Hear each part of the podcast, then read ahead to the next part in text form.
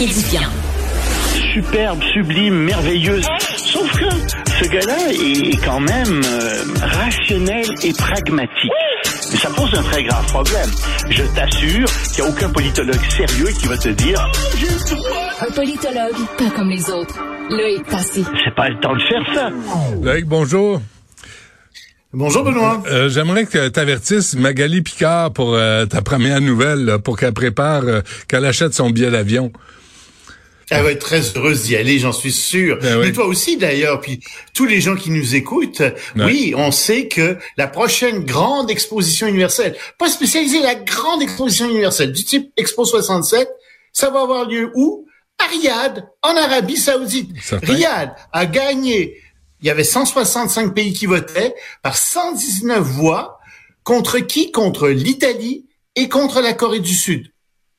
C'est bizarre, hein? Moi, j'ai l'impression qu'il y a un prince assassin qui est à la tête de l'Arabie Saoudite. Fou, Moi, j'ai hein? l'impression que l'Arabie Saoudite fait la promotion d'une- d'un islam obscurantiste à travers le monde. Je me trompe peut-être, mais j'ai l'impression que l'Arabie Saoudite est la propriété de la famille des Saouds qui confisque une grande partie de la richesse du pays euh, et, et- et à, à- à toute sa population. Est-ce que je me trompe, Benoît? D'après alors- moi, non. T'as ici le bureau, justement, t'as le bureau de, le, le bureau qui donne, qui, qui, s'occupe des expositions internationales, qui a décerné une exposition universelle à Riyad devant deux démocraties qui auraient jamais dû faire sa vie. T'es pas en train de dire, t'es pas en train de dire, Loïc, qu'il y aurait eu corruption, là, on comme la FIFA, Moi? par exemple. Non, non, je, je, je- je pose la question. La là. FIFA, mais où vas-tu chercher ça? Où vas-tu chercher des exemples pareils? En fait, il y a des gens qui en ont parlé. Oui, effectivement, il y a beaucoup de gens qui se demandent quel est le rôle de l'argent là-dedans. Pas de preuve de ça, mais il y a de très très forts soupçons que l'Arabie Saoudite a acheté les voix.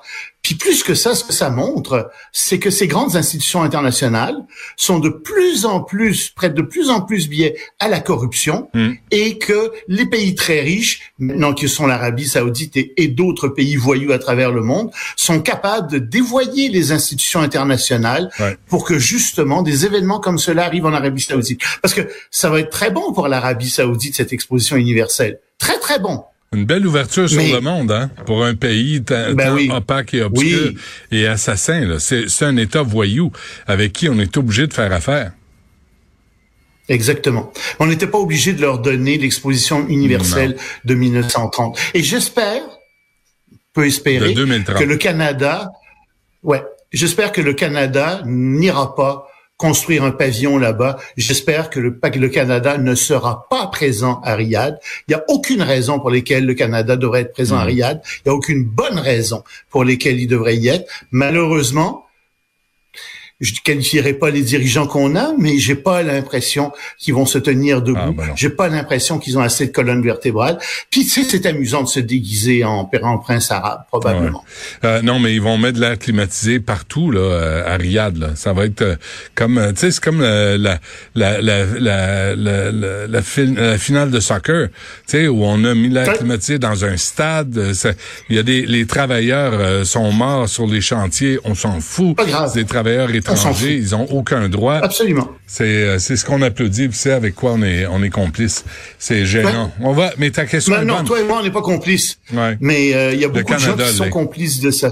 Ouais. Et le Canada, en tout cas, ne devrait pas, je ne sais pas pour qui a voté le Canada, mais le Canada ne devrait pas en- construire de pavillon là-bas. Ça serait la moindre des choses. C'est une bonne question. j'espère hein. que c'est ce qui va arriver. C'est une bonne question Ouais. que tu as là.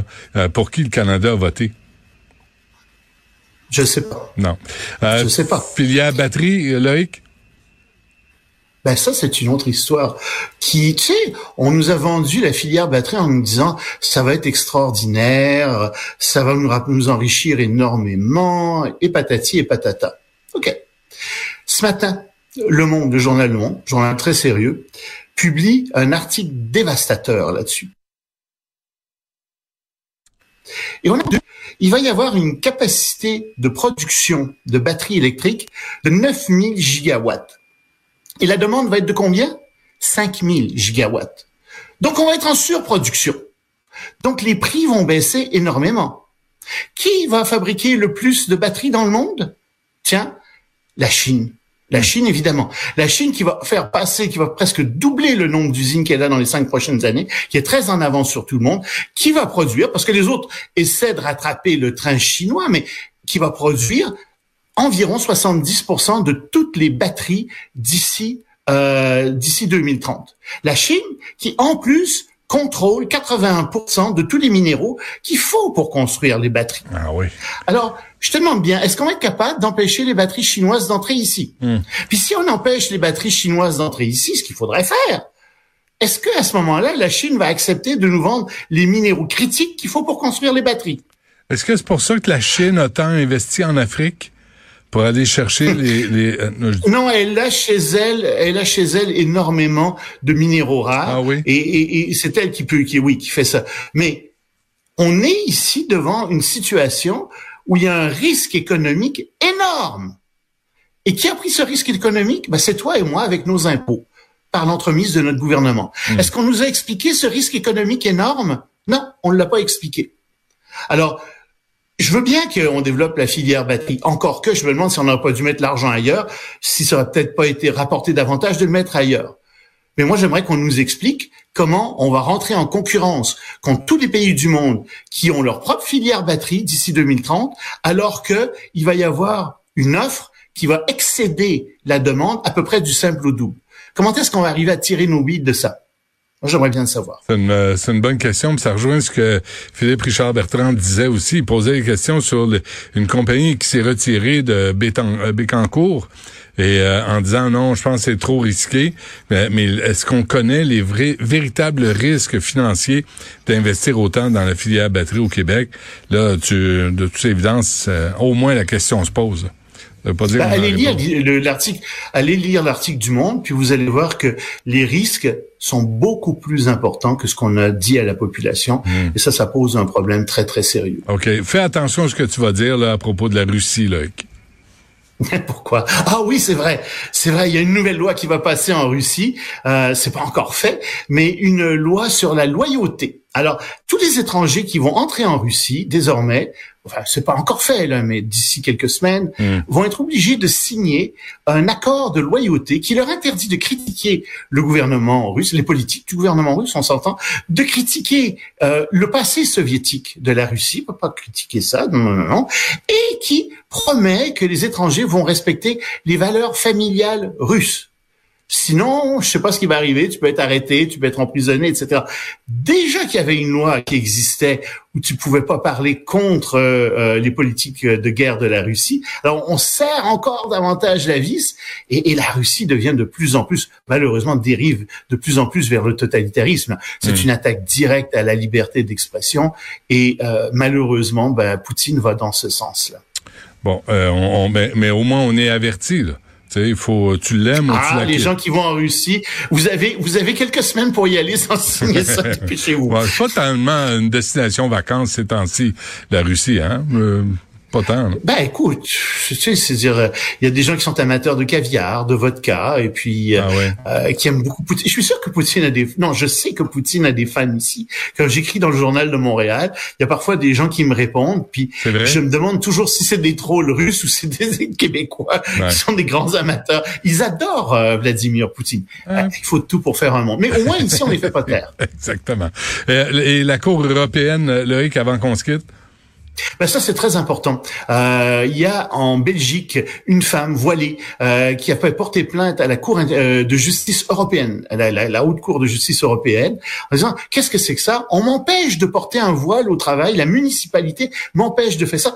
Ça va contre mes droits religieux. Eh bien non, a dit la Cour suprême, l'équivalent de la Cour suprême de, de, de, européenne, elle a dit non, non, euh, ils ont le droit de faire ça pourvu qu'on l'interdise à toutes les autres religions et à toutes les autres idéologies. C'est légitime de faire ça, c'est justifié par la légitimité de l'état de neutralité. Il euh, n'y a pas de problème. Madame n'a pas à porter, euh, à, imposer son voile à tout le monde, hmm. dans la mesure où personne d'autre euh, n'a de signe religieux ostentatoire, dans la mesure où personne d'autre n'a de signe idéologique ostentatoire. Mais attention, la Cour a dit, Une, une administration pourrait aussi permettre le contraire, c'est-à-dire autoriser tout le monde à porter des signes religieux ou des choses comme ça, et à ce moment-là, ce serait égal pour tout le monde. Mais dans la mesure où c'est interdit pour tout le monde, c'est interdit pour tout le monde, et le voile rentre dans cette interdiction-là, que la personne fasse affaire ou non avec le public. En référence à la loi 21, d'ailleurs. Non. Eh oui. mais, ça, c'est le bon. Non, ils ont pas, je pense pas que ce soit dans le jugement. Non, je, je n'ai pas lu, mais je pense pas que ce soit là-dedans. C'est bien. Mais, mais c'est ce qu'elle a dit, euh, c'est ce que dit la loi 21. C'est pas de religion pour personne euh, dans la sphère publique. Fin, fin de l'histoire. Très bien. Loïc Tassé, merci. À demain. À demain.